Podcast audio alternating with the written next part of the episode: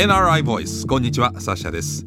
この番組は NRI 野村総合研究所が誇るプロフェッショナルな方々がそれぞれの専門分野をテーマにビジネスのヒントになるコンテンツをお届けする音声プログラムです。え今回お話を伺っているのは未来創発センターグローバル産業経営研究室室長の森武さんです。よろしくお願いします。よろしくお願いします。森さんは NRI にて経済分析や海外事業支援などを歴任後現在はデジタルエコノミーの研究に従事著書のですねデジタル資本主義は大川出版賞を受賞していますさて今回のシリーズでは日本人とテレワークをテーマにお話を伺っているんですが森さん今回はどんなお話でしょうか？はい今回はテレワークの国際比較です NRI Voice. NRI Voice. はい気になりますテレワークの国際比較まああの新型コロナウイルスの特徴はどこかの国だけじゃなくて世界中がその影響を受けたというところが、まあ、人類ほぼ全てがというところで、えーまあ、そこが共通の課題と接することになった。ですからあの各国でどういう対応をしているのかっていうのはさまざまな分野で気になるんですけれども、あのこの仕事をするテレワークの面ではどうなのか。この辺はどうなんでしょうか？日本はあの他の国に比べて。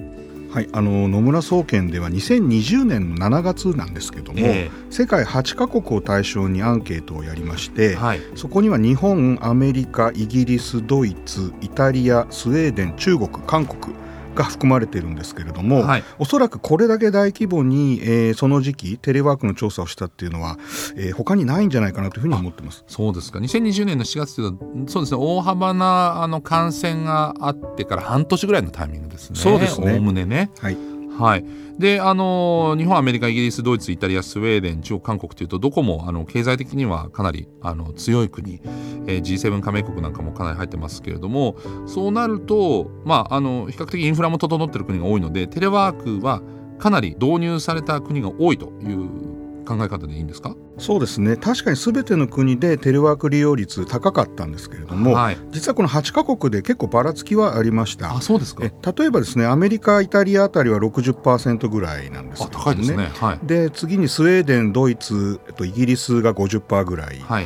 であとはその、まあ、韓国と日本はですね30から40%ぐらいということでちょっとばらつきはありましたこれはどんなことが考えられますか？おそらくですねこれはあのもうロックダウンの厳しさと関係があるんじゃないかああそうかイタリアとかも厳しかったですもんね。なとそうです。はい。はあ。でアメリカなんかもそうなんで6割とか。はい。いうことですか、ただ日本はそうすると緊急事態宣言はあったけれども外出禁止ではなかったのでそれで比較的低いということなんですか？そうですね。日本は30%と申し上げましたけれども8カ国の中では最もテレワーク利用率は低かったですそうなってくるとちょっと気になるのがスウェーデンなんですけれどもスウェーデンは確かロックダウンはしないっていう方針でした。はい。でその中でもまあまあ50%っていうことは半分ぐらいですよね。高いですよね。これはなぜでしょう？実はスウェーデンはですねコロナ前からもうテレワーク大国っていうかあかなりテレワークしてた人がいましてさすがですね。えー逆に言うとですねスウェーデンはコロナ以降に初めてテレワークしたよっていう人は少なくて、ええ。これは17%ぐらいしかいませんでした。わずかそれだけ。はい、ということは逆に35%ぐらいの人がもともとテレワークしていたというこあとですか？もうそういうことになります。へえそれはすごいですね。えーじゃああのまあこう大体各国の調査の比率っていうのは分かりましたけれどもそのテレワークの比率がじゃあ高いということは、えーどうなのかというところで、まあ、これ生産性が伸びてれば、まあ、当然このテレワークは、まあ、成功しているということなんですけどこの辺はあの国ごとに見ていくとどうなんでしょうか？これも結構面白い結果出てましてですね、えまずアジアの国ですね。日本中国韓国ではうん生産性が落ちたっていう人が結構多くいました。はい。でただ中国はですね生産性が上がったよっていう人も多いので、ええ。まあ、あくまでもちょっとそういう相対的な結果になるんですけれども、はい。であとはイタリアスウェーデンドイツみたいなはい。大陸欧州国は生産性落ちたよっていう人は結構少なかったというはことですね。はい面白い。アジア人の方が生産性が落ちたと考える比率がこの結果でいうと高い。そうですね。はい。それは出ました、なんでなんでしょうね。うん、やっぱりこれはその働き方とか文化っていうのもかなり関係しているんだろうなとうん。思うんですよね。ええ。えもちろん先ほどのスウェーデンなんかは、もうコロナ禍前からテレワーク率高かったですから、はい。まあ、そういう人たちはまあ別にこれで生産性が落ちるってことはない、うん。まあ、そういった影響もあったと思います。うんあとはまあその文化的な面でのもともとの違いみたいなのもあるんですかね。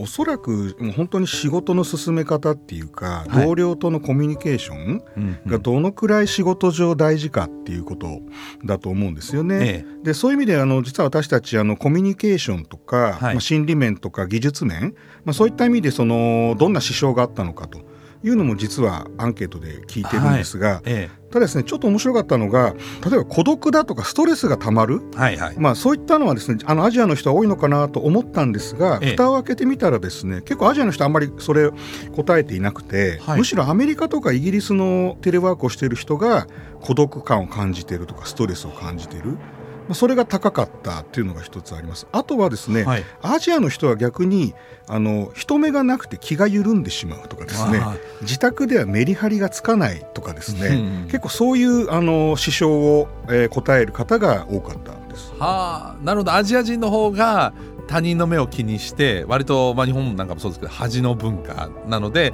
逆にその人に目見られないことによって、まあ、自由にしすぎてしまう嫌いがあるけれども、えーまあ、ヨーロッパ文化の人たちは比較的日頃から、まあ、自分らしく生きるっていうのかな個性を出していくことをそんなに厭まないのであのそれがテレワークになってもあまり気にならないと。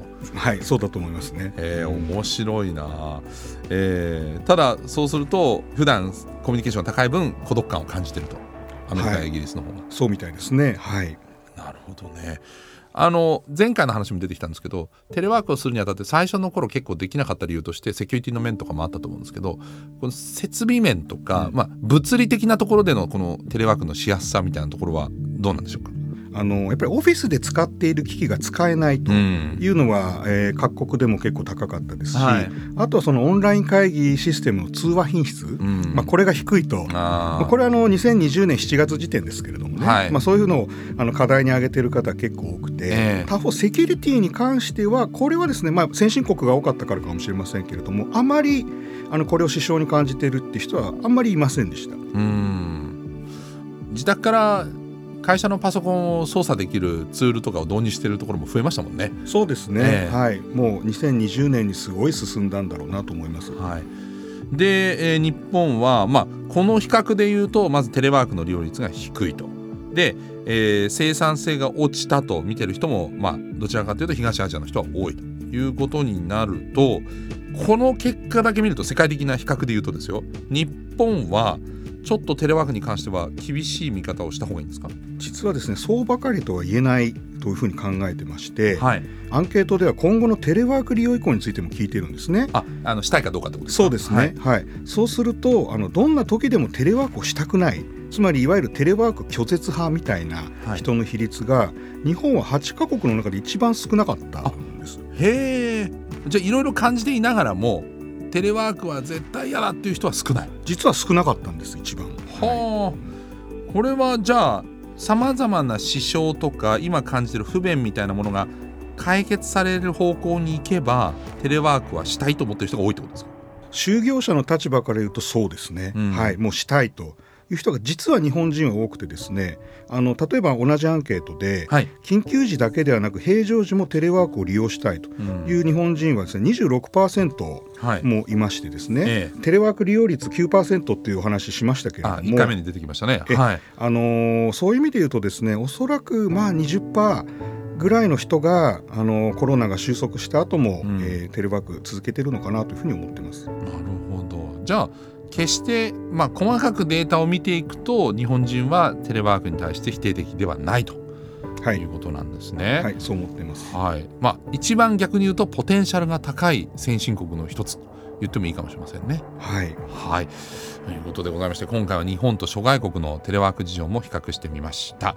次回がいよいよこのシリーズ最終回となるんですけれどもテレワークとウェルビーイングの向上と題しましてテレワークがもたらす、えー健やかで満足した生活についてですね、えー森さんにお話を伺っていきたいと思います。次回もよろしくお願いいたします。よろしくお願いします。NRI Voice. NRI Voice.